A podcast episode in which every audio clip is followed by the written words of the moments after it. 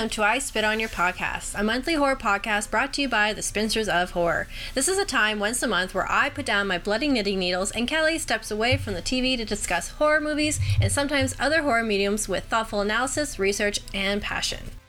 On this episode, we are continuing our discussion on the top three horror villains of the 80s. This time around, it's all about Friday the 13th. We'll be looking into the final girls of the franchise, the POV shot and voyeurism in the slasher film, and why the hell Jason is so damn popular. So pick your poison and listen on, if you dare.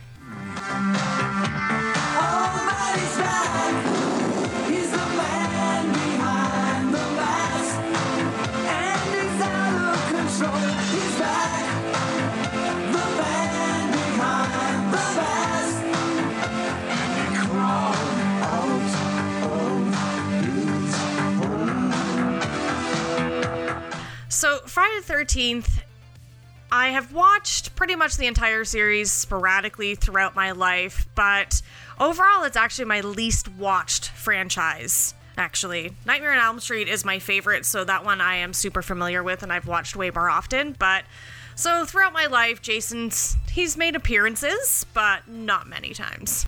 For myself, it's the same thing. I really only watched uh, Friday the 13th a couple years ago when, once again, DVD on a random, like, cheap purchase. So I had one and two, so I watched those two. And then I think a couple summers ago, Netflix had three, four, five, and six on, so I watched them off and on.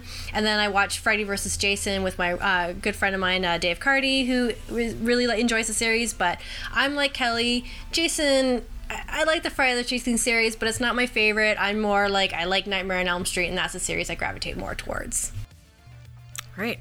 So, what are some things that you like about the franchise? Or, uh, as we know, we're only speaking of the first eight films. It's still a lot of movies, but only the releases in the 80s. So, out of the first uh, eight movies, what did you like about them? What I really like about the first eight movies, because before we started this podcast, I ranted and raved about the the Jason Goes to Hell, is uh, what I like about the first ones is that they're very summer. They have like a summer feel to them, and I really like that they have that summer slasher feel, and the fact that like the very first film, it's Pamela Voorhees who's a killer, so it really like it always throws everyone off that you don't really know Jason as Jason until about the third film. So I really like that. The practical effects are really fun.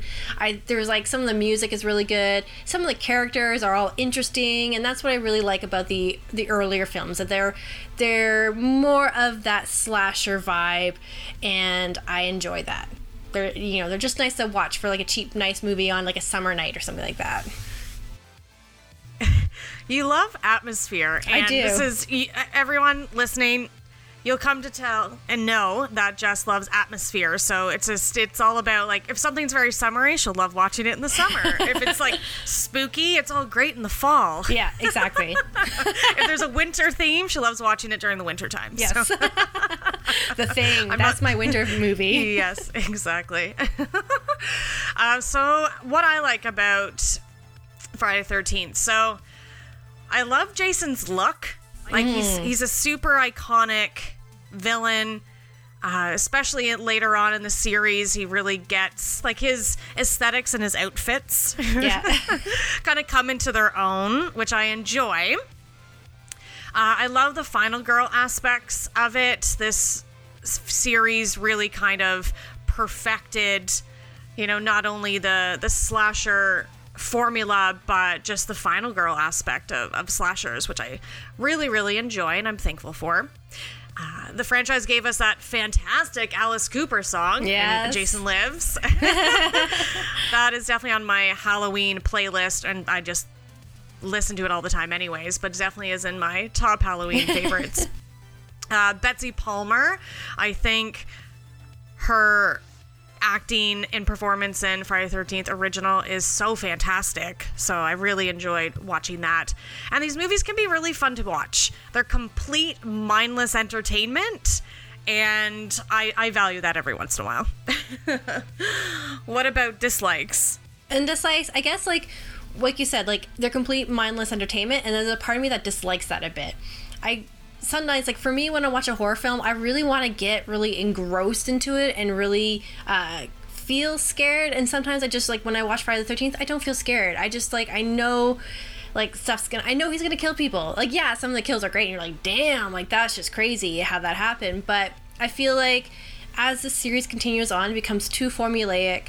I think I for myself, I feel that the final girls are stronger in the earlier half of the series and not as so much in the later half of the series. And that's disappointing because you know, as we go through the 80s and then even into like the 90s, you you really we should be seeing these final girls becoming stronger and more um, relatable and more I- more closer ideas to what's happening kind of socially in, in society. But yet you don't see that. You just see them kind of getting weaker and almost kind of really annoying um, so that's where I and the films start to come a little goofy. Like especially the final one like number eight which is too goofy for me. There was that one scene where jason comes out of the water and he, you see like him like dead on and he's like looking at it and at, at um and then you see him like tilt his head and then he's looking at a sign that has the jason mask on it. And i'm just like really? Why? Why?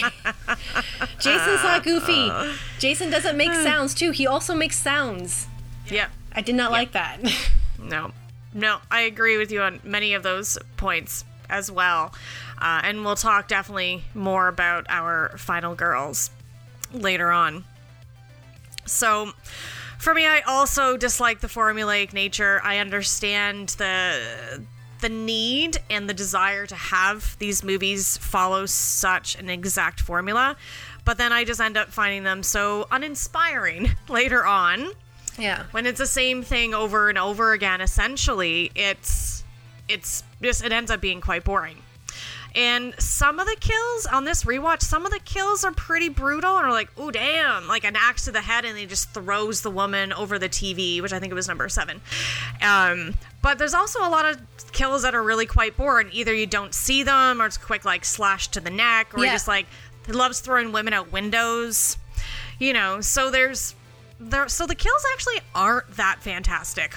Actually, so and I agree with you because there was a couple kills too where I literally I think in one movie he killed some people like the exact same way, or there's Yep. like, or he'll always you always know he's gonna like plunge something through someone in the back, like you're like oh saw that coming, like completely right? So i find there's so many movies in this franchise and so many of them are fillers and it's just it makes for not really enjoyable watching the biggest thing that i dislike and i was really disappointed to, to hear about so i actually really love the original mm. and i love how classic it is, how it's such that it has that total summer slasher vibe to it, and it ruins it for me because they actually kill a snake in that original Yes. movie. Yeah. So fuck Friday the 13th and fuck Sean Cunningham. Sorry. yeah no You don't kill animals in your movies and think that that's okay. You don't. So, yeah, don't need to kill animals ever. No. Never. So to begin our discussion about the Friday the 13th series, and one of the things that you know Kelly and I talked about when we were thinking about this podcast is why are people so fanatical about Jason? Like, what is it like? The fandom for Friday the 13th is big, and it's interesting because like you think it would be as like to me, I sometimes feel like it is more well known of a series to people uh, outside of Friday the Thirteenth. Uh, sorry, Nightmare on Elm Street and Halloween. Like I had this interesting experience the other day when I was at a hardware store and I was picking up some crafts for uh, some supplies for the Jason mask I'm gonna make, and I kept being asked questions by the guys, like you know, because they thought it was weird some of the materials I was grabbing, and I was like, okay, and then so finally I'm like, well, I'm making the mask. The, the Jason mask from Friday the 13th. They're like, oh yeah, that's so cool. They're like, yeah. And one guy's like, I don't watch horror movies, but I know who Jason is. And I was like, okay. so it kind of like emphasize the idea. Like sometimes, like you know, people who don't even really watch horror movies know who Jason is and so and like so there's like a legacy around Jason Voorhees. And it's he's been part of our mainstream culture for 40 years with movies grossing over 464 million US you know from the series we've got it spawned its own TV series. It's got young adult novels around Jason comic books video games merchandise. There is uh yaoi novels around the whole Jason thing. So a lot of like Japanese anime style romanticism of uh, Jason uh, the first film was uh, was released in uh, 1980. It was a film written by Victor Miller and directed by Sean S. Cunningham. And before Cunningham even secured financing for, or even before like a single scene of the movie was shot, he took out an ad in a 1979 issue of Variety to declare to you know about Friday the 13th, declaring that this was going to be the scariest movie ever. And it was a really ballsy movie because the movie hadn't even like re- like done yet, like wasn't even filmed yet, and he was already making it sound like it's going to be the most terrifying movie ever when it was released. I love that. That's just like a really cool origin story to this movie. like really ballsy move, right? Like I haven't like we haven't even filmed this movie. We know it's gonna be fucking awesome, so we're gonna put it out there. It is gonna be amazing. We gotta live up to that hype. So the original director had never envisioned Jason to be the main takeaway from the series. From the beginning, he envisioned Pamela Voorhees as being the main takeaway, and he was actually very disappointed with the later on with later sequels when they turned Jason to be become the villain of the series. And he is quoted as saying, "I still believe that the best part of my screenplay was the fact that a mother figure." Was a serial killer, working from a horribly dis- ter- twisted desire to avenge the senseless death of her son Jason. Jason was dead from the very beginning. He was a victim and not a villain. Uh, Cunningham had always envisioned Pamela as a tragic figure within the text- context of a slasher film, a mother who would literally kill for her son which is really interesting and something that I've actually had a huge discussion with someone just the other night about the Jason series and both talk and both of us talking about how Jason is really a victim and how he you know throughout the series he's just a victim of neglect and helicopter parenting. It was all really interesting this conversation. But the big question is always it has been is how does Jason come back to life in the sequel and as a grown man, which is still a mystery. No one really understands that connection. And I, am like in my research, I read like a whole bunch of different theories about uh, why they brought him back or, or brought him back as an older man, older man the way he is, and then also too the iconic hockey mask uh, doesn't appear until the third film. So when we associate Jason in Friday, the first two Friday the 13th, we always think of the hockey mask, but Jason doesn't don the hockey mask until the third film. And they one of the stories is that the director felt that Jason needed to have an accessory, something that kind of had him stand out, other than wearing a like a burlap sack over his head. And so that's why they just grabbed a hockey mask and put it on him. They said that would be great, like that's his thing. But there are also many theories around this as well, and it's really interesting. I didn't get enough time, but I really wanted, and I know Kelly wanted to. We were going to watch the documentary on the Camp Crystal Lake series, but with having to watch all these films and do all the everything else around for this podcast, didn't get an opportunity to uh, get to check in that documentary, but I hope to at some point.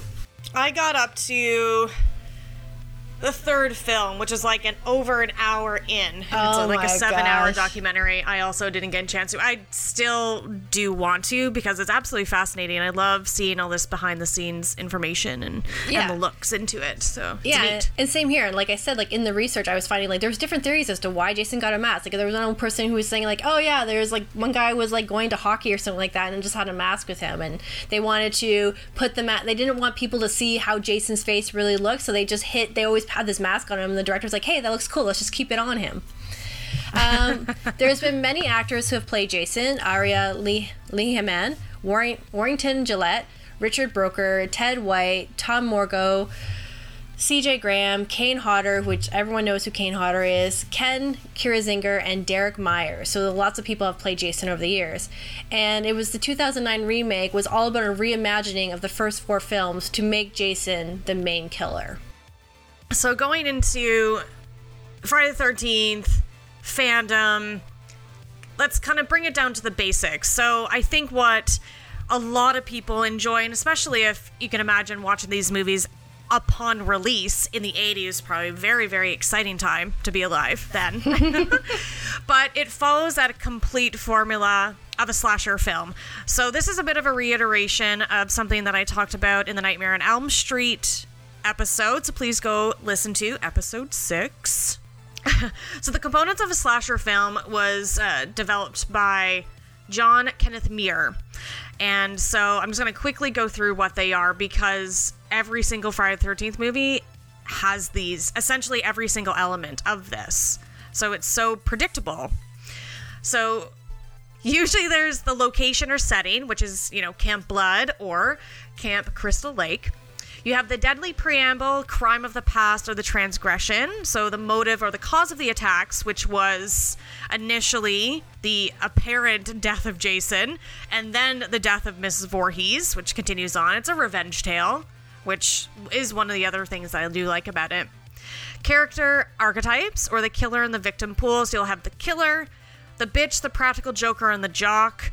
The Cassandra figure. So this is the person that warns of the danger, often the local drunk. So in part one and part two, you have Ralph, sweet Ralph, who's like, "Don't go there.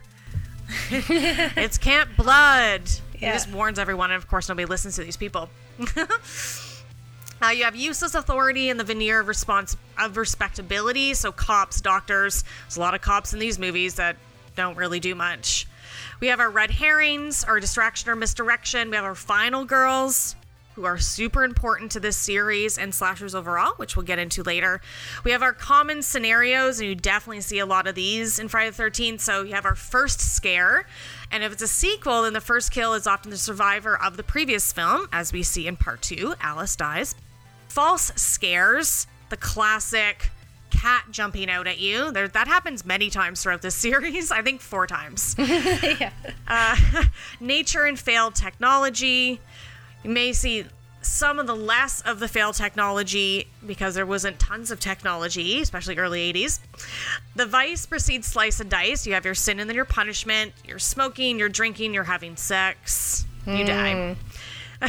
the final chase and tour of the dead classic and one of my favorite elements of the film so you know especially our final girls end up coming to you know an aspect of the house and then all of the corpses of her friends start falling out of the closets they're in the fridge they're in the forest whatever the coup the coup de grace that's French. Over the top death scene, so it's like a really shocking, gory scene. We got Mrs. Voorhees' death in the part one. The sting in the tail, or the last scare. The point of view in space relation. So, and we'll definitely get into the point of view shot, but they use that for misdirection. We can see through the eyes of the killer. And the killer seems to know the surroundings very well. He knows when people are going to be alone and he's going to be at the right place at the right time.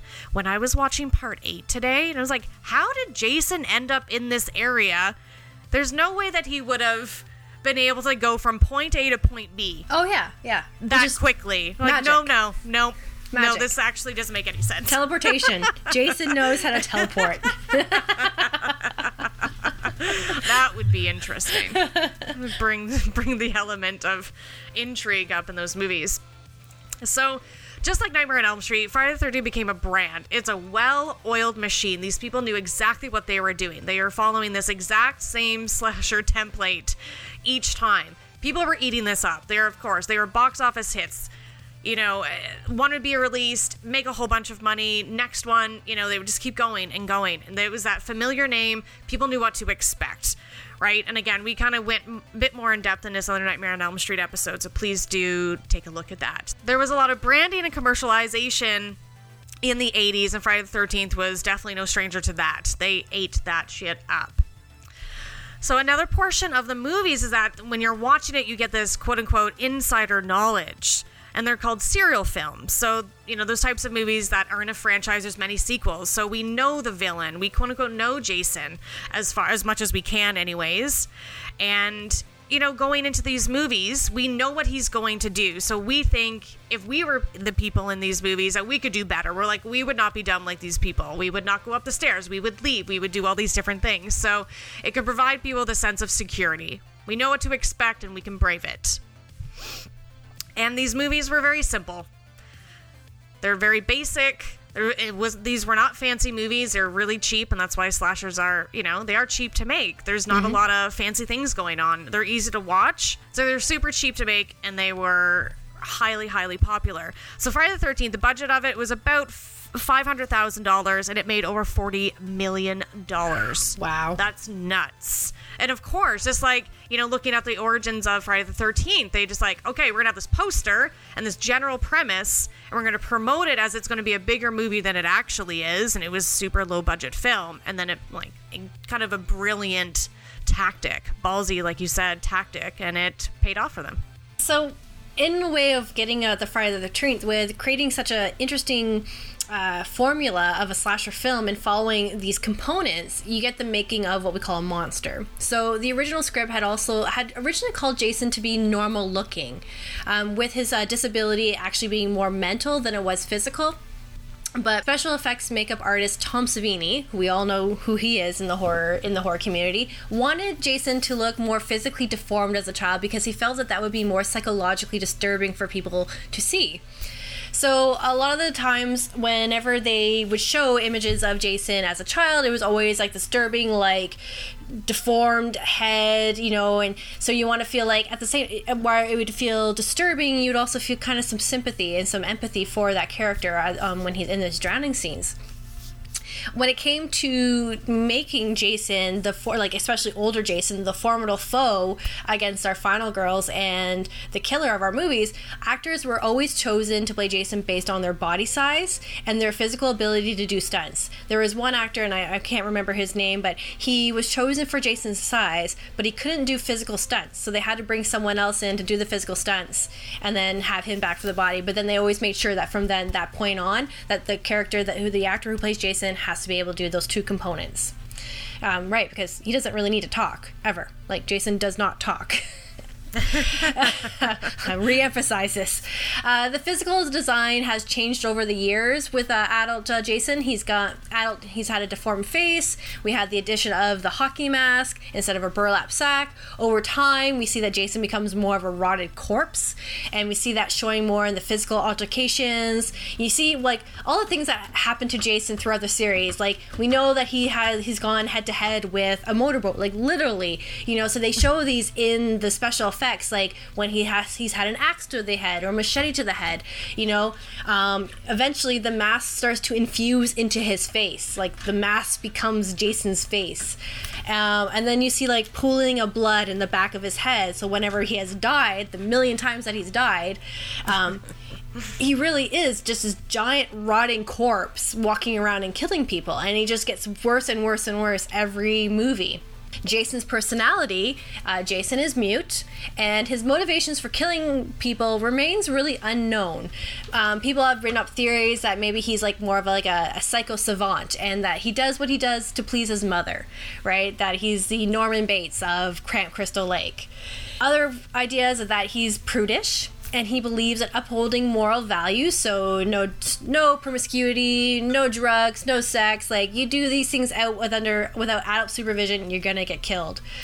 And also at the same time Kane Hodder, who's been very well known for playing Jason, believed that Jason will kill anyone in his path, but not animals or children. And there was a scene in the eighth movie where he was supposed to kick a dog, kick the dog, um, in one of the scenes, and the director was like, "You can't. Now you're you're supposed to kick the dog." And Kane Hodder was like, "I refuse. I will not kick an animal. Like that's not what Jason does."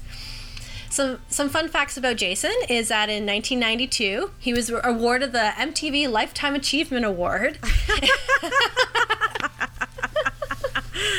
That's amazing. uh, he was in Wes Craven's film Cursed as one of the uh, wax sculpture, and it was actually Jason from Jason Goes to Hell, which meh, that's okay. Um, In all of his films, he's used an estimated 71 different weapons.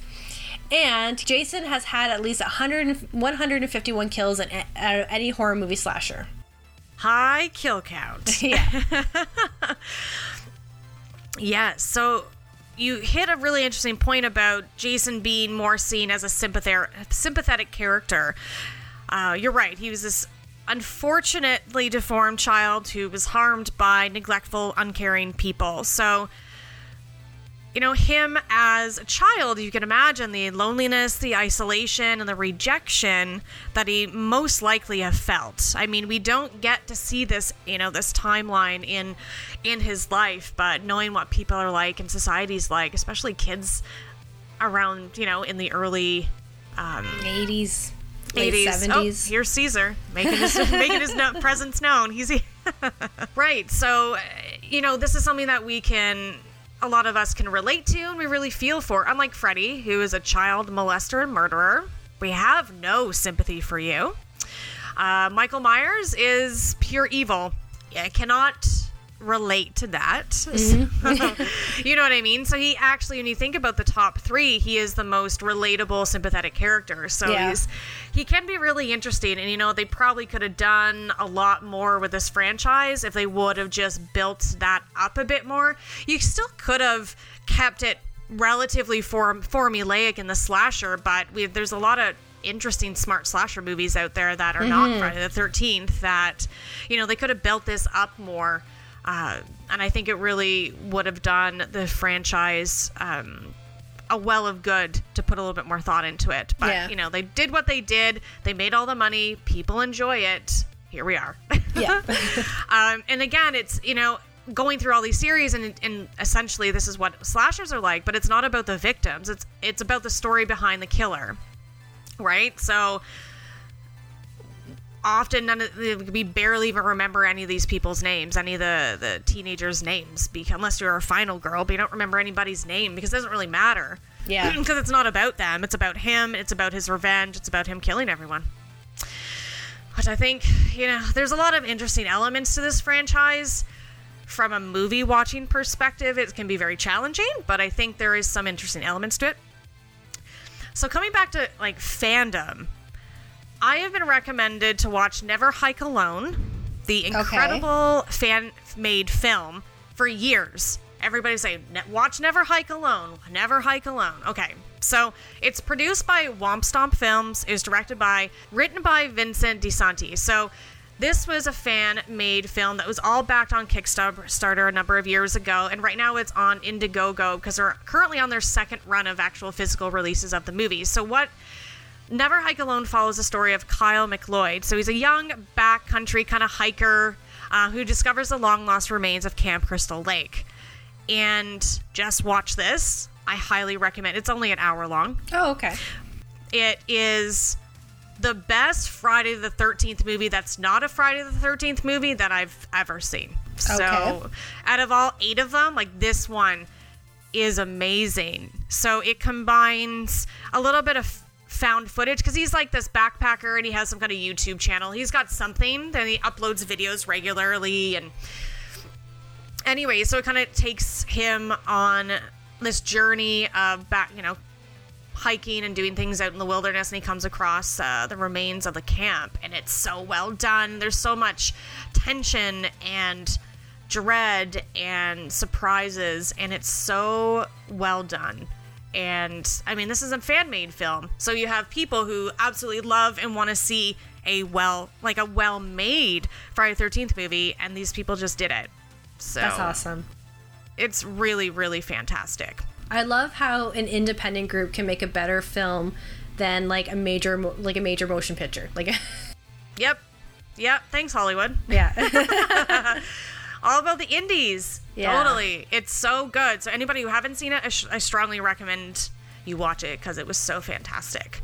So, a portion of us trying to understand, you know, why people absolutely love and adore this series so much, we kind of reached out on Twitter to find out uh, why people love this series. So, Jess and I will go through a, a number of the responses that we that we found.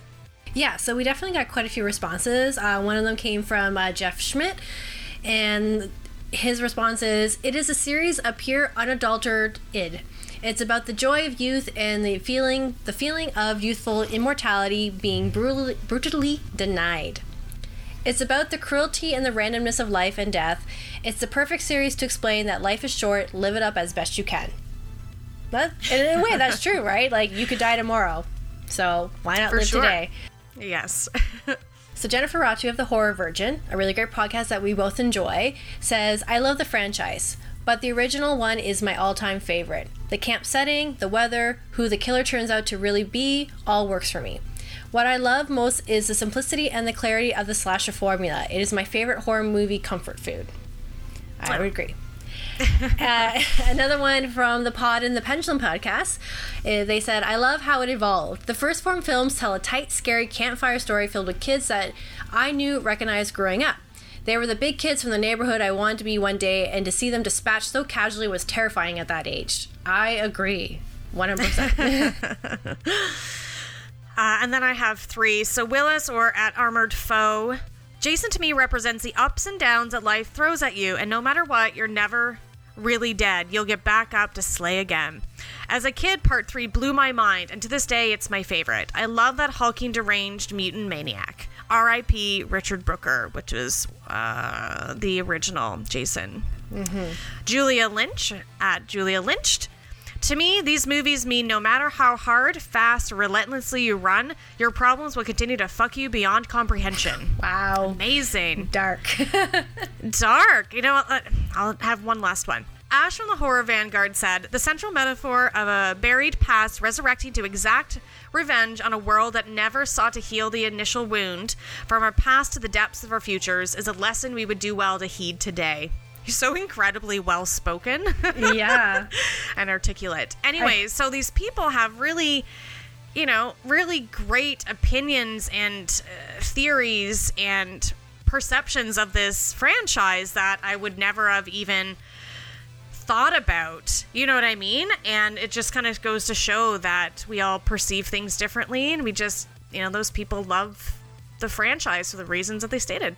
Yeah, I completely agree. And I've had other, like, you know, talking to other friends who just sometimes, like you said, uh, as like Jennifer said, it's like comfort food. There are people who just enjoy the Friday 13 series just because it's just a nice casual horror movie that they can watch and have a good time and enjoy with. And then there's other people who actually do. Like, my myself enjoy the first few ones because it really does kind of tell a story of this, as um, Ash from Horror Vanguard says, like how your, your past will come back to haunt you, right?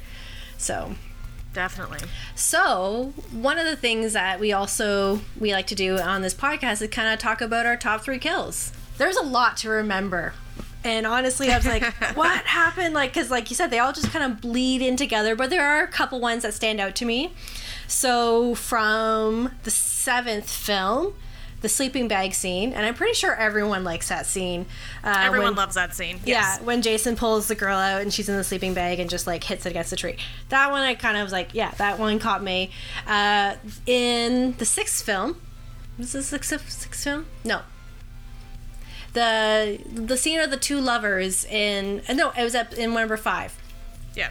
um, where it reminds me of the burning, where they just finished having sex. She's like, you know, outstretched, waiting for him to come back, and all of a sudden you see the garden shears and come down on, and like she sees them come down, and like that's exactly a scene from the burning.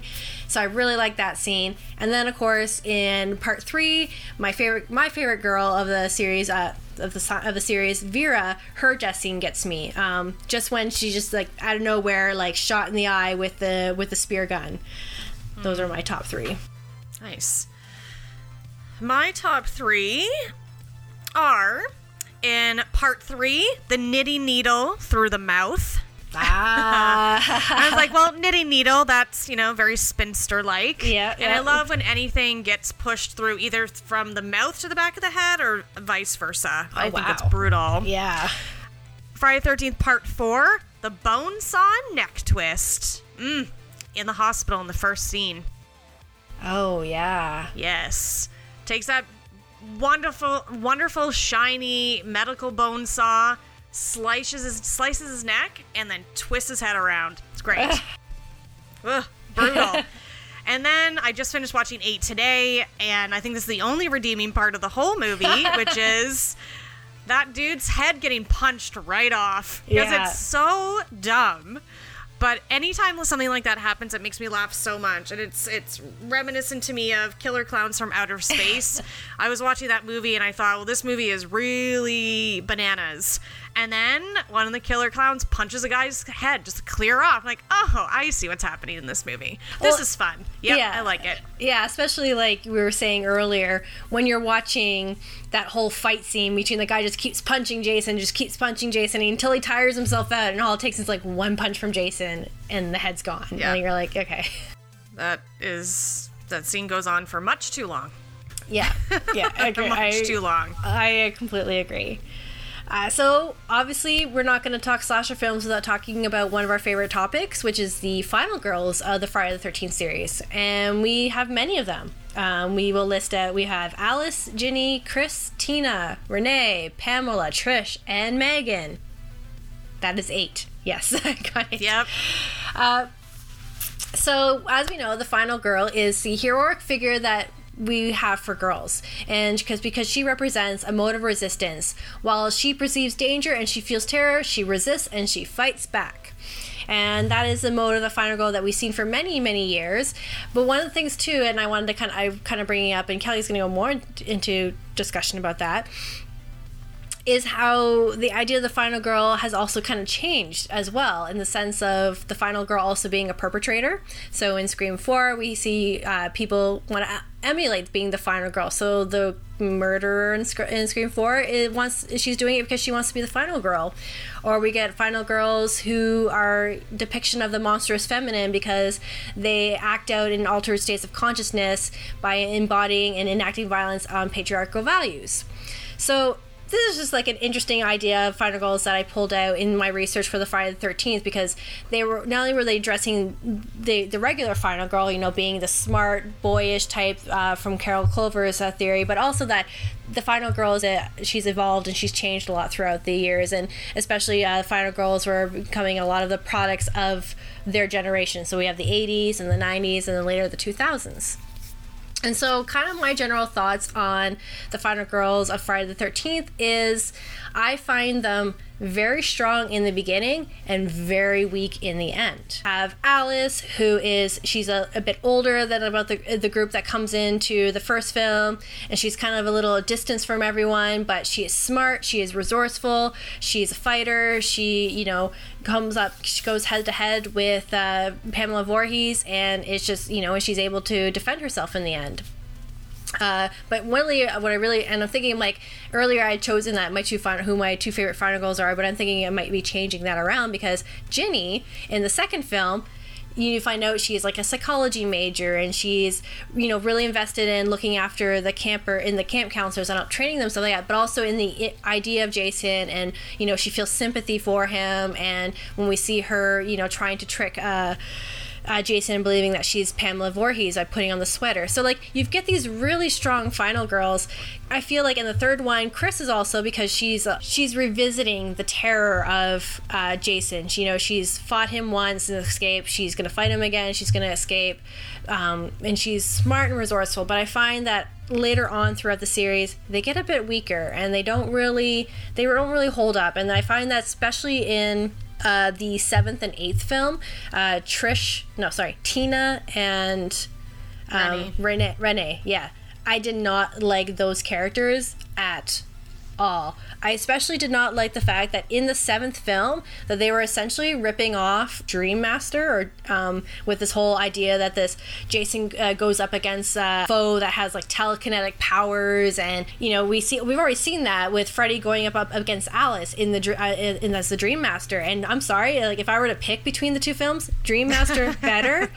Alice kicks fucking ass, and she could literally destroy Tina. Like they're pa- like just as as characters themselves. Like Tina just she bothered me throughout the whole movie. I so much agree with all of that. Uh, I each when I was watching through the movies, I made a point to to make notes about each specific final girl, and a lot of the there's a lot of similarities between them in the sense they're like, yep, they're smart and they're brave, they're resourceful, you know, especially with like Alice and Ginny. They like work on the camp, they're like handy, they'll fix stuff, you know what I mean? And later on in the series, it's much less about the final girls, it's more about Tommy, which is fine. Yeah. Um, he has actually a very interesting story arc that I wish they even leaned into more and took out the final girl kind of aspect. But there's, you know, not really. So we have going like for four, five, and six. You have those are really Tommy Doyle stories overall. Yeah.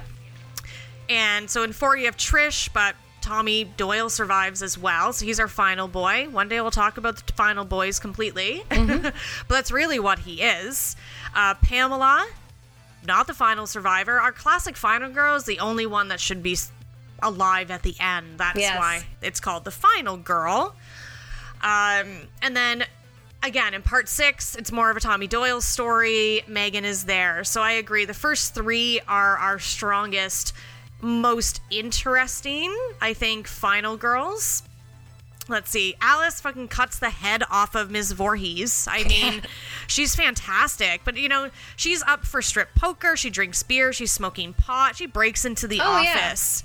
You know, like, and she's super smart. I made a note that she.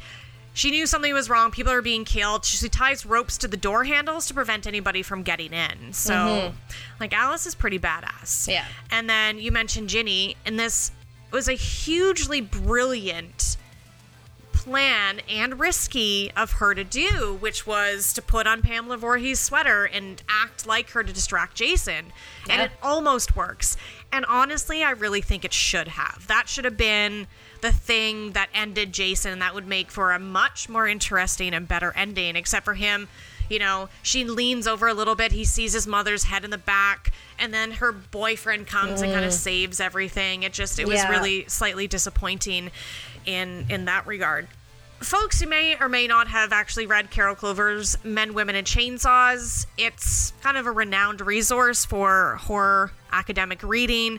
But she defined the final girl as she is the one who encounters the mutilated bodies of her friends and perceives the full extent of the preceding horror and of her own peril, who is chased, cornered, wounded, whom we see Scream, stagger, fall, rise, and scream again. She alone looks death in the face, but she alone finds the strength to stay the killer long enough to either be rescued or kill them herself. The classic kind of she's normally the main character, not sexually active, she's watchful, intelligent, resourceful, she's admirable, she's a survivor. And she's also the example of why slasher movies are not inherently misogynistic some problematic elements of them overall sometimes, but she is a wonderful, wonderful element of, of slasher movies that, you know, we can't forget. So, yes, looking back at our final girls, later on, there's much less of them.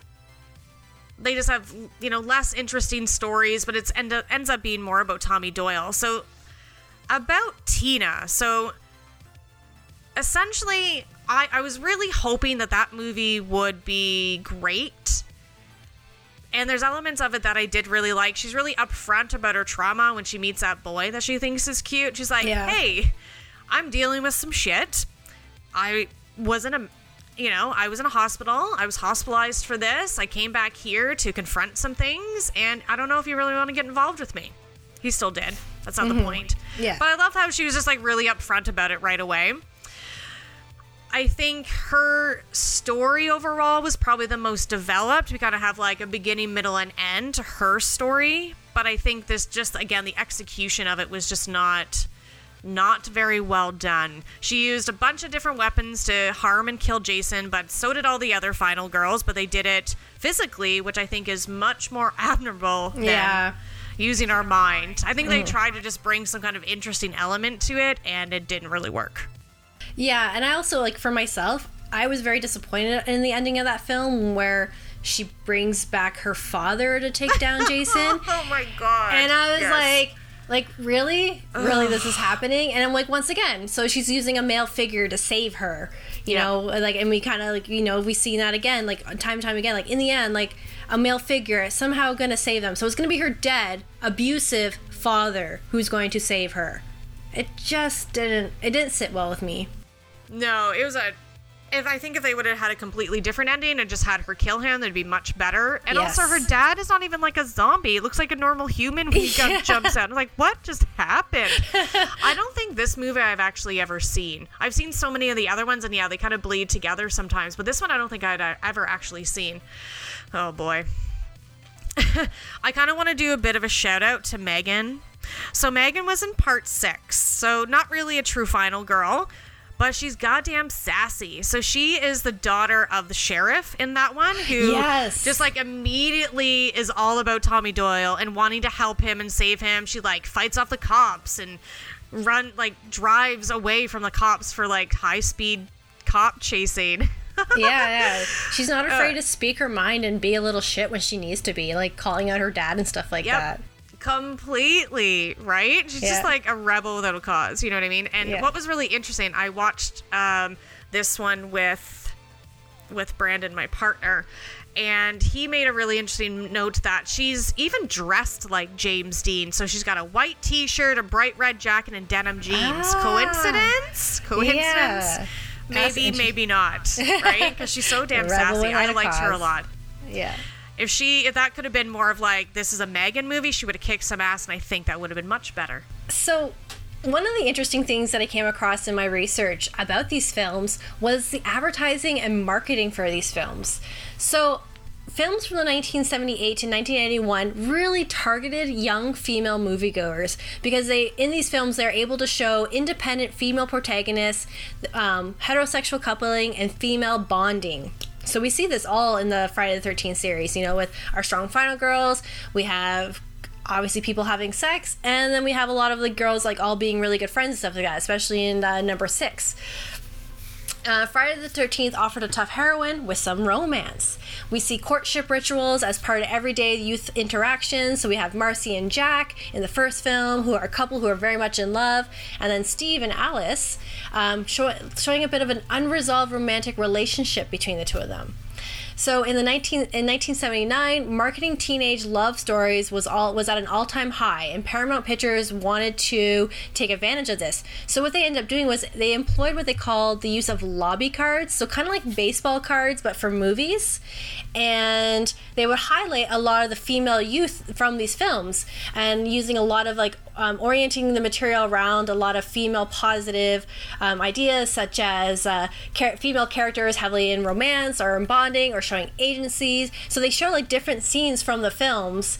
You know, uh, one they had one card showing like Alice jumping from a jeep. We also see Alice saving a swimmer, and they really wanted to market these films to be really female youth friendly.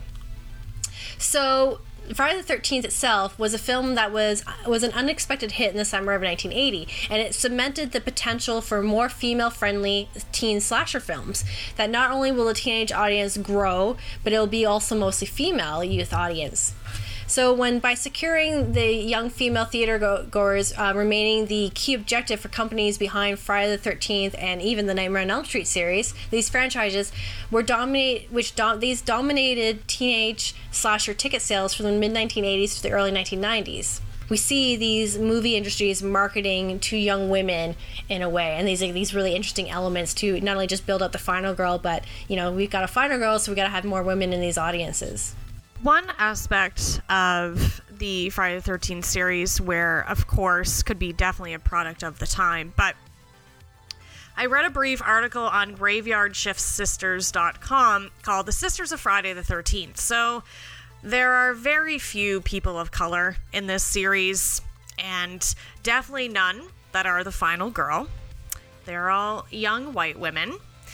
And there's a lot of our token uh, black characters in these series, um, but some of them are kind of memorable. Uh, I definitely recommend checking, uh, taking a look at that article that they did. But we have Fox in Friday the 13th Part 3. She was badass, part of that gang. she was great. Is Yeah. this your rubber? That's great. And she was. Uh, I always love gangs from the 80s. They're, they're dang, there's chains all over them. It's like that's not actually what anybody would wear. too heavy. It's too heavy. Way too heavy, yeah. It's not great. Uh, and then Anita from part uh, five. So she was like the girlfriend of that young boy's brother. They were all just like smoking pot in the in the van. She was so lovely, and she was one of my favorite parts of that movie. Even though her character was very very short lived, she just seemed really sweet and fun and lovely. That I would just want to like hang out and smoke with her.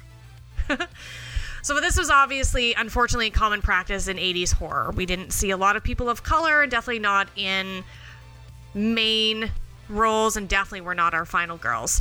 And the Friday the 13th franchise had so many f- sequels that it could have had a much more progressive kind of run.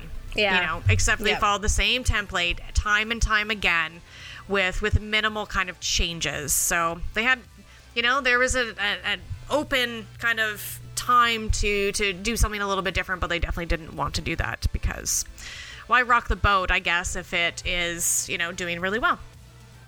So that was too bad. Something I definitely wanted to mention. And we can't talk about Friday the 13th and women without having at least an honorable mention, brief mention about Pamela Voorhees herself. Yes, so the mother of Jason, the first killer of the film, and the one who is often forgotten about by people. Like, you talk to common people on the street and they're just like, yeah, Friday the 13th, Jason the killer, he's the killer in the first film. Or that classic scene in Scream where they ask of Drew Barrymore's character, you know, who's the first killer in the first movie? And she's like, Jason, I've seen that mill a thousand times. It's like, then you should know. It's Pamela Voorhees. Yep. Pamela Voorhees, she serves as both Jason's strength and weaknesses. She killed for Jason and he kills for her. Um, it's believed that the story behind Pamela was that she had a breakdown after uh, Jason's drowning and experienced auditory hallucinations of Jason asking her to kill the teenagers who neglected him. She is truly terrifying. As a character, she was never suspected right away by anyone. You know, like she comes out of the Jeep and she's wearing like this nice old lady sweater and she's just got like such a kind face and you know, like and as Kelly said, like Betsy Palmer does an amazing job just making you look like she's someone that you can trust. Like she is our everyday mother and then she's in the cabin and as she starts talking about her son you start to see it's instant like you see it just change. It's like gear shift and you're just like oh man i don't want to be alone in this cabin with this woman. She goes she not. goes insane and she goes she has gone insane and she's going on a killing spree and this is causing and in a way it's like uh, the original had, director had said it causes a genre of fear of fearing the mother figure in horror which is so interesting she is a heartbroken mother who lost her child. She didn't deal with her grief in a very healthy way. Um, and this is all especially because it was uh, someone else's neglect. It was uh, because of a situation that she had no control over. And so she goes a more violent route to be able to heal from losing her only her, her only child. Her only child. Jason is an only child. I don't care what Jason Goes to Hell says. There is uh. nothing Pamela wouldn't do for her special boy, and she will kill anyone who gets in her way. She is an unsung anti-hero, and she is a pivotal role in the Jason franchise because she just loved her boy, and she would kill for him, and her boy would kill for her at the end of the day. Completely. She's such an absolutely fascinating character. And honestly, if they never made any more Friday the 13th movies, just having Friday the 13th on its own, like a standalone, no other movies, it would have been so good. I agree. So good. Mm, like even better. And then just not that the the ongoing on ongoing forever sequels they don't diminish the impact of that movie, but it's easily forgotten because of all the nonsense that happens later on. But that movie is actually quite quite dark, quite, you know, scary and uh, and her she's a much more interesting character. yeah. Um, and like I said, so brilliantly played by Betsy Palmer. I mean, she's psychopathic, she's sociopathic, and completely un- unsuspecting. She comes out of that car with that big, wonderful, beautiful smile, and Alice is like, yes. You know, of course. That's just like, I'm just going to fall into your arms. All this crazy shit is happening, and you are just like this radiant, you know, thing coming towards me of true, just like maternal warmth and comfort until Until. jeez until. Um you mentioned Norman Bates earlier which is really fantastic because uh, she's kind of like the reverse Norman Bates. She's a mother driven by the memory of her son that she was hugely protective over and loved deeply, and we can assume were very, very bonded. yeah. So she was a really, really interesting character. And Ms. Voorhees, we salute you. Kelly, so since we've like talked about these different uh, final girls, like who is your favorite final girl? My favorite final girl is Ginny. Mm. She is very sweet, lovely, down to earth, caring, super smart. And again, going back to how absolutely brilliant and high risk it was to pretend to be Mrs. Voorhees to bring down Jason. It was a very high risk move, and we don't see something of that you know that fortitude you just don't see a final girl acting in that in that way ever again and i think that she was super fantastic and she was my favorite mm-hmm. you And well, like I was gonna say, like originally I was saying like Alice and Ginny, but when I really like say at the end, like when I really look at it at the end of the day, I think Ginny is also my favorite final girl because, like you said, she takes a risk. She took and like a giant risk. It could not that could not have worked. If and it really reveals something about Jason, the fact that how bonded he is with his mother, and so how easy, how easily manipulated he was to be able to stop killing by Ginny pretending to be his mother. I really like that. Like, I will give like my honorable like you know nod to Alice. You know, being the first of the Final Girl series, being the first to go up against uh, a, a killer. You know, especially someone like Pamela Voorhees, and like you said, to take her head off. Um, but Ginny, you know, really, really, really sets it for me. Like, she just really sets it all up that I really enjoy how watching her on screen and watching her interact with all the with the, all the other uh, train campers, camp counselors, and she's just she's smart and intelligent. And I think she survives because we never hear it, that she Yeah. dies later on. So we're Yeah. like, you know, good. Yeah. A final girl who will continue on surviving and will probably have to deal with the, the, the constant tragedy and the trauma of having to go through that situation. But at least we know she survives. So today we actually have a special guest, and you would know him best for all the conservation work he does, keeping our beaches and parks clean, and is very familiar with the legend of Camp Blood. Jason Voorhees. Thank you for joining us today, Jason. We are happy that uh, you were able to join us as well. How do you think you were portrayed in the Friday the 13th franchise? Okay, so moving on. How do you feel about the misconception that you are the killer in the first movie? So, not much of a talker, are you? The strong silent type, but I like that. All right. Well, I think we'll continue on with the podcast, but you know, thank you for joining us today and keep up the good work. On to slasher films the POV shot, you know, talking about the male gaze. So I was finally able to, and I've been meaning to, it's always one of those things you want to read, but finally read Laura Mulvey's Visual Pleasure Narrative Cinema. So it's a great read. I do recommend it. There's a lot of film terminology and stuff like that in it. So there's a lot of it I didn't really get because I'm not a film person, but mm. the main important points that I got from it. So she's the one that kind of described and kind of identified what we call as the male gaze. So so film has been structured unconsciously for many many years around our patriarchal society. They they have been manipulating our viewing pleasure for so long and even in ways that we can't even fully understand.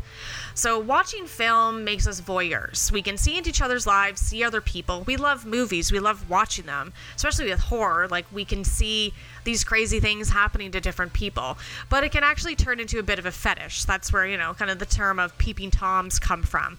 We can we objectify the people on screen and also can become again the fetish but erotic pleasure and women have been displayed as an erotic image as soon as essentially film became a thing we started looking at women differently. We started seeing them as sexual objects, and film was the spectacle and a narrative. So we can have the viewing pleasure, but also a story to go along with it. And the woman, so often, in especially in early films and even now, has been the sexual object for the male protagonist and those watching the film. Males watching the film want to identify with the protagonist. It's often so much about our ego. They want to identify and relate to them. So, overall, the male gaze is the act of depicting women and the world in the visual arts and in literature from a masculine heterosexual perspective that presents and represents women as sexual objects for the pleasure of the male viewer. It's essentially what she was getting at in that wonderful article. However, Mulvey assumed that it was only heterosexual men watching and getting pleasure from these movies. She actually didn't factor in anyone else. So, women, lesbians, gay men, or everybody in between. We all like to watch these movies. We love horror movies. So much of us do. Also, she didn't factor in what Carol Clover was to discover, and that's that male viewer, viewers can actually identify with female characters. That is a thing that can happen. So, Clover notes that while they might identify sl- with the slasher early in the film, kind of getting into the slasher films now, often the male viewers will cheer for the final girl by the end of it. And a portion of that comes down to our point of view shot, the POV shot. So that puts us in the sh- in the shoes of the person looking. It's the killer, making us the killer and having the spectator not be able to empathize or relate to those being looked at or gazed at or killed. So this is one of the issues that, you know, feminists have had with slasher films throughout the years. Because women mo- most often, but also men, they're stalked and killed by these slashers and we're meant not to care about their deaths. Their bodies are just to be gazed upon, objectified, and killed. However, once the final girl takes control in these movies, we often see a loss of the POV shot and the voyeurism. It's her world now. She has taken control of the spectator, asking them to follow her journey, see her, and root for her. Which is really great and something I definitely noticed watching the Friday the 13th movies. You know, once it gets closer to the climax and the end of the film, that POV shot, the voyeurism is gone, and now it's the final girl's world. So, Isabel Pinedo was, uh, she wrote Recreational Terror Women on the Pleasures of Horror Film Viewing. So, she looked at women who get enjoyment out of slasher films because we still enjoy them. You know, one of my favorite uh, authors, Alex West, loves slasher film, and she's a huge feminist and loves horror films. So, in her book, she talks about herself as being dissatisfied with a lot of the conventional feminist analysis of slasher films because it didn't account for her own pleasure in watching them. And she particularly liked the idea of the final girl. Of course, the final girl is fantastic. Like we said, she is the element that doesn't make slashers inherently misogynistic movies. Mm-hmm. So, what she had thought and felt was women spectators like herself liked slasher films because such movies articulate their very legitimate anxieties about male violence and their fears of being assaulted and raped. They are impatient with the bimbos because they are clueless about defending themselves. The quote unquote bimbos represent weakness in themselves, which they are angry about and want to distance themselves from. In The Final Girl, by absolute contrast, they see the possibility of actually fighting back. She notes the tactics used by final girls are often those that are recommended in self defense classes for warding off male assault. Then these women have to fight for their absolute lives. They've already seen people being killed or come across their dead bodies, so their absolute desire and willingness to survive at all costs is so high, which is why they're the final girls. So that quote from that woman reminded me when I was rewatching uh, Friday Thirteenth Part Four. This was a very unlike Jason overall. So there's a scene where you have Trish, who's Tommy's sister. Both of them are upstairs. Jason is in between them. He goes for the woman. He does not go for the boy. And we know that Jason doesn't kill children. There's also scenes in number five, I believe, when there's a whole bunch of children at the camp, mm-hmm. but he does not kill any of them. Like that could have been easy pickings, but he just kind of visits their cabin and leaves. Anyways, not the exact point I was trying to make, but you know, he doesn't kill children. So in that sense, he goes towards the young woman. He doesn't go after the boy. He goes after the woman, and which is what we know that he goes after these young women. So what ends up happening is that he attacks her, but he ends up being on top of her, and it's very reminiscent of a sexual assault. Woman screaming, trying to get away from her attacker while he's overpowering on top of her. It's really scary. It was actually a very unnerving moment in that movie for me. And that's not what Jason does. Like, he's a hack and slash. He's not a get on top of somebody and kind of fight them because nothing really happens. He's just trying to like hold her down and she's fighting him as much as possible. And yeah, it just really, really unsettled me. Oh yeah, that was weird. It was odd, but it was just like highly unnerving because that's exactly what it made me think of was uh, an assault, which is Yeah. not great. Um, so, in Barbara Dozier's 2010 essay, it's called The Relationship Between Horror and Women's Sexuality with specific reference to the 1970s, which I just found today, and I would love to read it. Add that to the list. and she said, In observing the entire history of the genre, of horror, it is stressed that women's roles have changed greatly, from the women's role as primary victims to women's liberation in the 70s, in which there's a clear picture of a woman as, as a warrior, as a survivor. So, slasher films present women as both a helpless victim, we see a lot of them dispatched, and a bold hero, moving her from being the damsel that needed saving to one clever enough to outwit the killer and also outlast the male characters. So, again, kudos and so many props to the final girls of this series. So watching a slasher movie is a very physical experience, uh, especially for viewers. You find a lot of people like you know they're covering their eyes, they're holding their breath. You can people can feel like their muscles tensing up, and people tend to be pretty jumpy. And studios like this. They love this. They love that people have very visual reactions or very visceral reactions to these films because A, slasher films are also very predictable and you always have a possibility of doing sequels or remakes. And many, many of the video nasties uh, have slasher films listed on them. So a lot of things that come out of uh, slasher films and is often a reviled, reviled subgenre of horror is a lot of the because a lot of the sex and the violence, which makes these movies very popular and financially profitable. So we know with elements of a slasher, you typically have, um, as Kelly said, you know, in the past before, we have uh, a past accident, we have a, or a failed prank, we've got nudity, we've got immoral behavior of our victims, we're in, you know, either unfamiliar locations or a familiar location, or in a lot of times there's the sudden and shocking death scenes, and then we always have the final girl. And in this article that I read that talked about slasher films and sex and violence involved in them, uh, two um, studies, uh, Milot- Molitor and Spadlowski in 1993 wrote they formally defined the slasher film as a commercially released feature-length film containing suspense-evoking scenes in which antagonist, who is usually male acting alone, acts attacks one or more victims. The accentuation in these films is extreme graphic violence. Scenes that dwell on the victim's fear and explicitly portray the attack and its aftermath are the central focus of the slasher film. First, the slasher film has been labeled as misogynistic subgenre, which women are more frequently shown in states of terror and are disproportionately depicted as victims of serious and graphic violence as compared to men.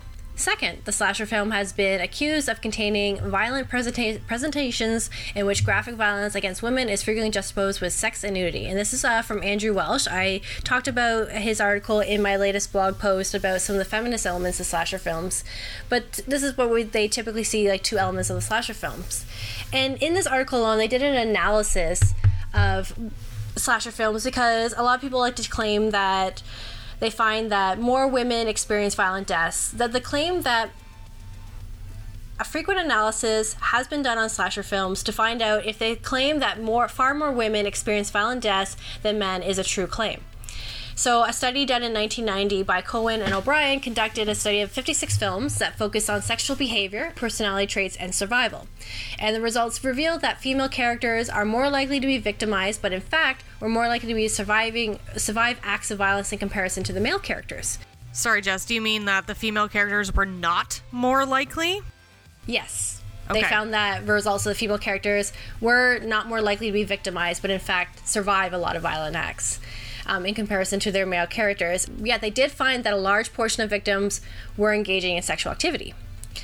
In 1991, uh, Weaver did a study focused on only 10 slasher films, whereas in 1993, Molitor and Sapolsky looked at 30 slasher films, both from 1980, 1985, and 1989, and both studies found no difference in the rate of violence towards men and women. And actually, in the 1993 study, they found that men had higher rates of death and injuries in comparison to the women, yet they did find that female death scenes were longer than male death scenes.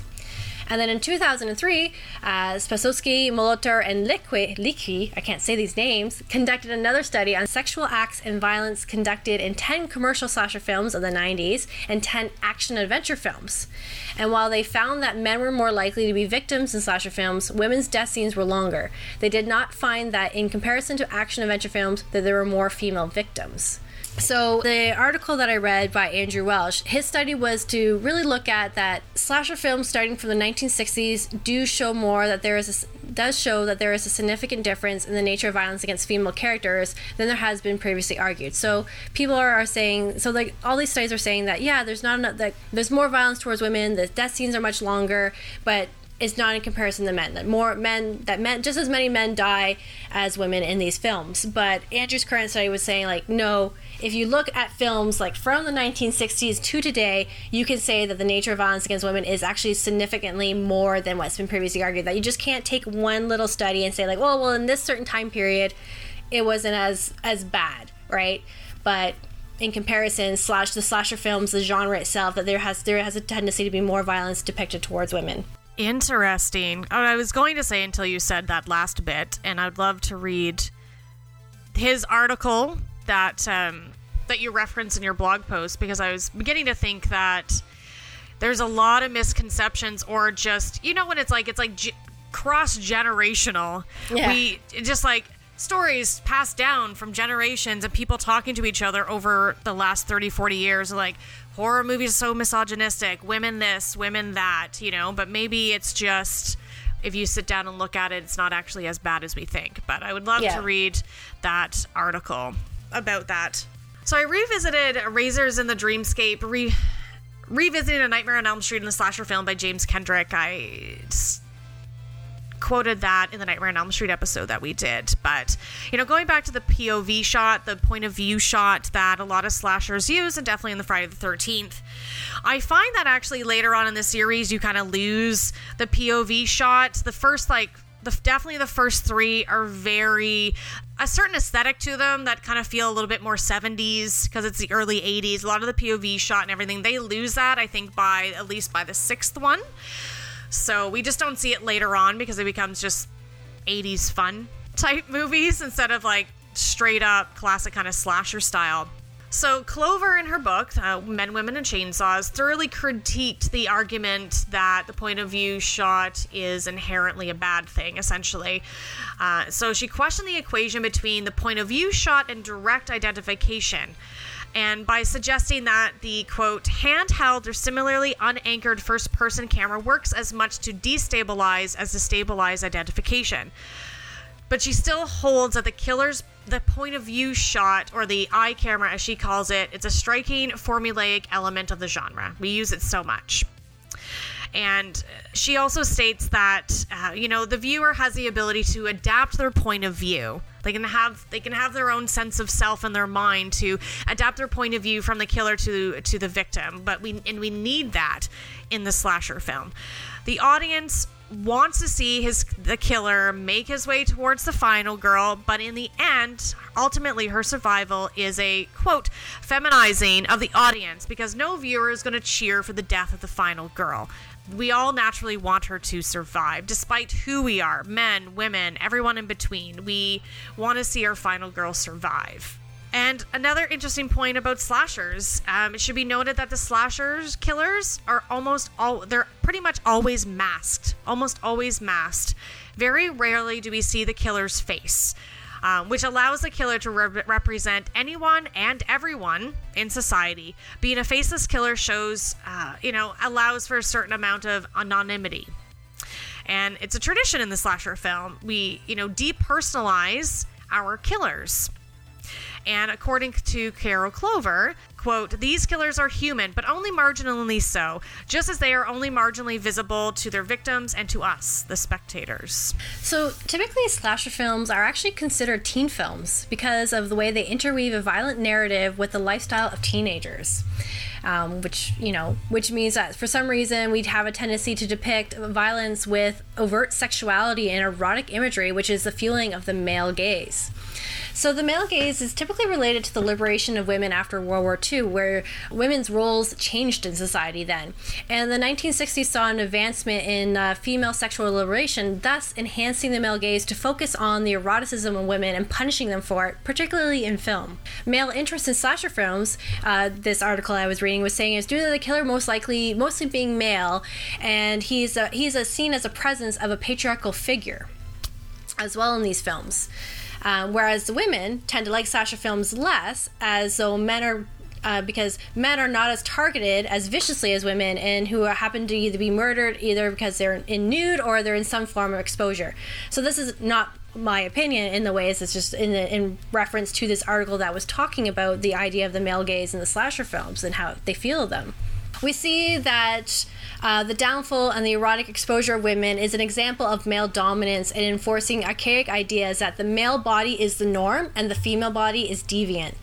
So, why do these women enjoy these films? Like, there are women who do enjoy slasher films. I enjoy a good slasher film, and some were saying some studies were saying is possibly because women are insecure. And so we aspire to be the leading ladies in these films um, rather in observing them through their acts of uh, courage um, intelligence. They're, you know they're a little bit more boyish and we're not observing her in a sexual way whereas we see these other the other women in these slasher films are seen in more sexual ways as well. And i argue something very different in my recent blog posts about feminist elements in slasher films but we also know that the film industry is typically dominated by male figures uh, directors, producers, uh, writers, and a lot of times that's where we find a lot of the male gaze is being driven by, and really focusing on male sexual desires, because women are seen as physically and sociological weaker.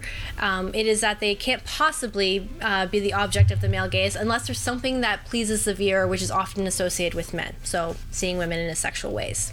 Uh, the Friday the 13th series uses the first person perspective to inflict the male gaze on the audience.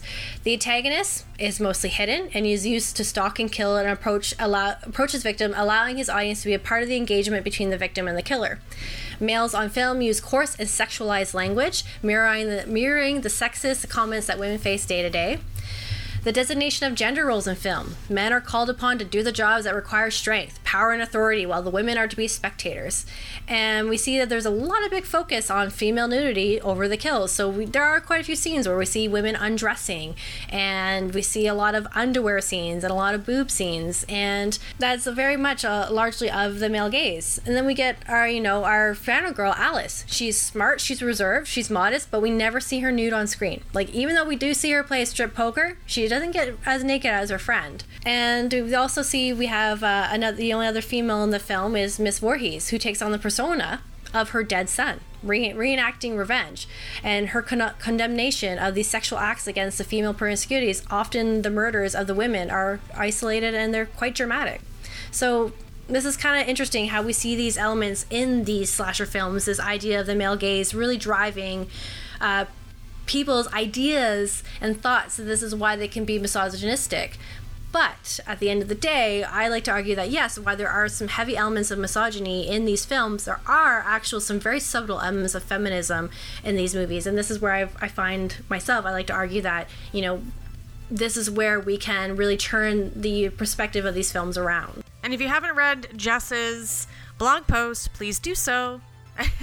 So, out of watching all eight of these films this month, what are your top three? My top three are part two, four, Oh, okay. and six. And I realize that now those are all dividends. two, four, six. Didn't even think about that. But yep, number two, four, and six. How about you? For me, it's one, two, and three. The the first three films of the series. Oh. They're my favorite. Wow. Yeah, they're the strongest. Interesting. Mm-hmm. All right. So, briefly, why do you like one, two, and three? Uh, like I said, they are the strongest of the series. We've got the strongest final girls. We have more interesting storyline, more interesting plot. Like you said, I'm all about atmosphere, so I really like that it sticks within the summer camp genre. So the perfect Yeah. summer camp movie. Uh, even though like we have uh, we have more interesting final girls. The, the people surrounding the final girl also interesting characters as well. And you get to know a little bit about each of those characters a little bit but not too much just enough to kind of bring you into the film. And i like that jason is not always seen. He's more like mm-hmm. just he's just a presence. And that's what makes him mm-hmm. in those three movies more scary to me. He just he shows up mm-hmm. he, he's like jason's here you're dead done he moves on. Like there's no other you know thing elements to it very simple That's fair. That's that's very fair. Those are great ones, except for fuck Friday the fuck Friday the Thirteenth. They kill oh yeah yeah Um, so it'll never be on my top three. two, four, and six. So two has that like, it's still it's early '80s, so it kind of has that '70s kind of look and feel, the old slasher style. Uh, and then Ginny, which is my favorite, Final Girl. So I do like that one, even though it's not the iconic looking Jason. Um, he's human in this, and uh, he seems like he can easily be taken over. And of course, I still love the brilliance of her um, donning the uh, the Pamela Voorhees sweater in Persona. Yeah. Number four, it's the series is starting to become fun. I like the kills. I like the premise. I do like the Tommy Doyle aspect of the series, uh, Jason's aesthetics, and Crispin Glover. I have a lot of fun with it. Of course, the like the first three are just a bit more. They're more serious. Four is when we start getting a little bit fun, but fun in a good way. Um, six again, super super fun. I had a blast with this one. Jason looks great, and this is my favorite look of his. It has that very 80s feel to it. Yeah. So you start losing that 70s, early 80s summer camp vibe, and now it's just like our fun 80s. Probably number six is like the Nightmare Four to me. Ah, okay. It's of it's like it's got an 80s feel to it. We got the Alice Cooper theme song. You got Alice Cooper playing multiple times in the movie. And Jason, this is his highest body count. He fucking just hacks and slashes his way through all of those characters. Like he's just like bam, bam, everyone just being dead. He's on a mission. Yeah. You can tell he's got shit to do. And Megan's in that one, and she is a sassy, fun lady. And I was, I'm glad that she was in there to help uh, Tommy Doyle around. I can understand that. So now it's time for our Spinster's final thought. Oh, Friday the 13th. I finished number 8 today because honestly it's been it's been a bit of of an ordeal to get through these movies. Um, so Friday the 13th is actually one of the most influential horror franchises of the 80s. It has already grossed as of 2009 over 600 million dollars, making it the most financially lucrative horror film franchises of all time. This movie, like this franchise, is kind of crazy. Um, the part three, the 3D installment, um, was so kind of revolutionary and inspired a bunch of other movies. Jaws 3D, and like a bunch of other movies to do the 3D. And I got some glasses and I watched portions of it because I had already watched it. I am not rewatching any of these movies for a long time, except for tonight. Yeah, yeah. Um, so I mean, these movies aren't about quality, but they were about quantity. You know, Friday the 13th Part 2 was released four months after the release of the original Friday the 13th. They're like, oh, this was a huge hit. Bam, bam. We're just getting out these sequels. That's why in in a decade, eight movies were released. It's insane. It's insane. You know, it's pure entertainment. It ended up being a bit of a goof, um, unfortunately, but it is what it is. Um, so, you know, Halloween introduced the slasher kind of prototype, and then we know Friday the 13th perfected it to a T, which is there's positive and negative aspects to that. So, years ago, before doing any kind of academic reading about horror, um, I had rewatched all the Friday the 13th movies, and I had noticed there was a lot of survivor girls. And at that time, I didn't even know the term final girl. Uh, it was just one of those things that I that really stood out to me in the franchise. It was like Jason, like that iconic horror character, and women. I was like, women always survive at the end of these movies. This is really fantastic. I really like this about this franchise. Um, although I find a lot of the women are essentially replicas of each other, there's not a lot of diversity in our final girls. I still enjoy and value and appreciate the aspect that this franchise gives us in slasher movies overall. There are other final girls that are stronger more developed, uh, like Nancy and Alice from Nightmare on Elm Street, Kirsty Cotton, Hellraiser, and later on my favorite Sidney Prescott and Scream series. But I still think there's a lot of merit in, in enjoying the plight of the final girl, and you know, Friday the 13th gave us many to root for, so I think that's super fun. Although I can understand the the fandom surrounding this franchise, it's definitely still my least favorite out of the top three out of Nightmare on Elm Street, Halloween, and Friday the 13th. I don't think it holds up at all to be marathoned, and I do not recommend anybody doing that. It was really challenging for me to get through these movies because there's so I feel like there's such filler sequels that it was challenging, and they're kind of boring. I mean, if you think back at Friday the 13th, like I said earlier, you think there's going to be all these crazy, wonderful kills, but there really isn't. I'd much rather watch other movies like Black Christmas. yes. Oh my gosh, yes. yes. So I understand the interest and the need to create a franchise during the 80s. Like I said, it was a huge huge boom in the horror industry and people were eating this up. Like I can only imagine how exciting and fun it would have been to see all these movies released in the theaters. You know what I mean? Like that that would be super fun. Like I totally get it. That's not a thing that happens now except for me maybe John Wick. I go to see those in the theater and that's a franchise, not a horror franchise, but you know, it's exciting when a new movie comes out that you're really pumped about. So maybe there's a part of Friday the 13th that was you had to kind of be there to really get it. But, you know. So moving on, I guess I should go and rewatch all the 90s installments. Nah. Nah, don't. Nah. Don't don't don't don't hurt yourself. Don't don't do that to yourself.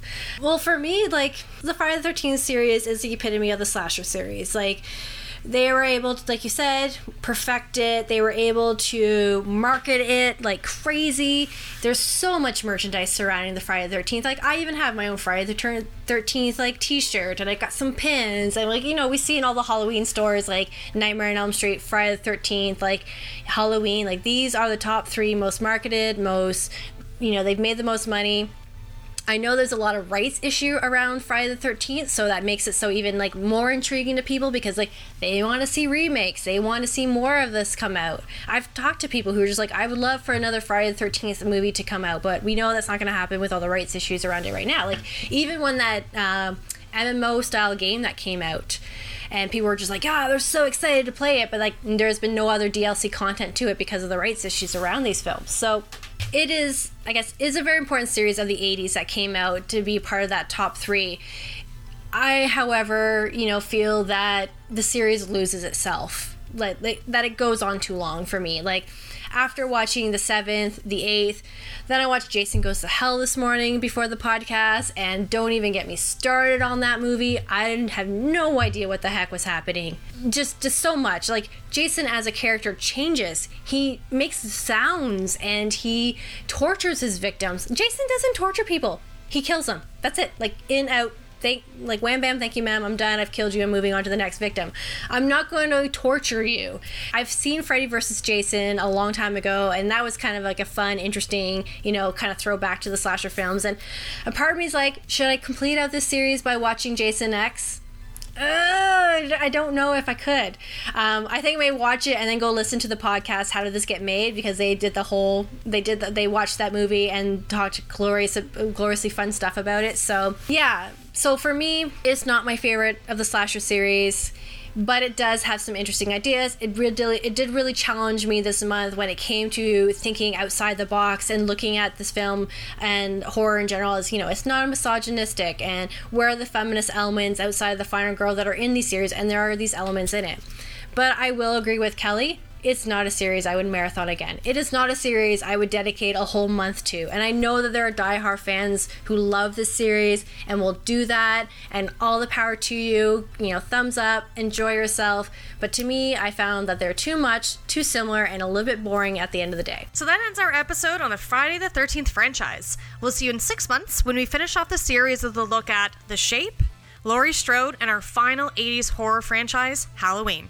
We want to thank Dance of the Dead for our intro, outro music, Robeast, and Brandon for all of his work on our promotional materials. Also, thank you to all of you listeners.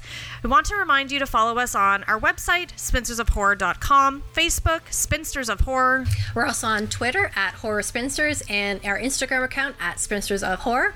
As well, please rate and review us on SoundCloud, Stitcher, iTunes, Spotify, and any other podcasting app that you listen to us. And reminder, we do have merch. Please visit our TeePublic uh, st- shop to purchase our one of our T-shirts and buy stickers from our shop. So next month is our one year anniversary. Yay, we're one years old. Oh, I'm one year plus 35 years old. And and we have some special stuff planned. And the next episode is going to be a reflection on the past year and we'll talk about some of the films that we've been wanting to catch up on. You know, this month was a big month watching 8 movies Yes. and the podcast keeps us busy watching a lot of different movies. So it'll be a bit of a free month, free discussion. Yeah. And if you have any questions for us or for your favorite spinster, then please send us a message. But until then, remember, The future of fear is female.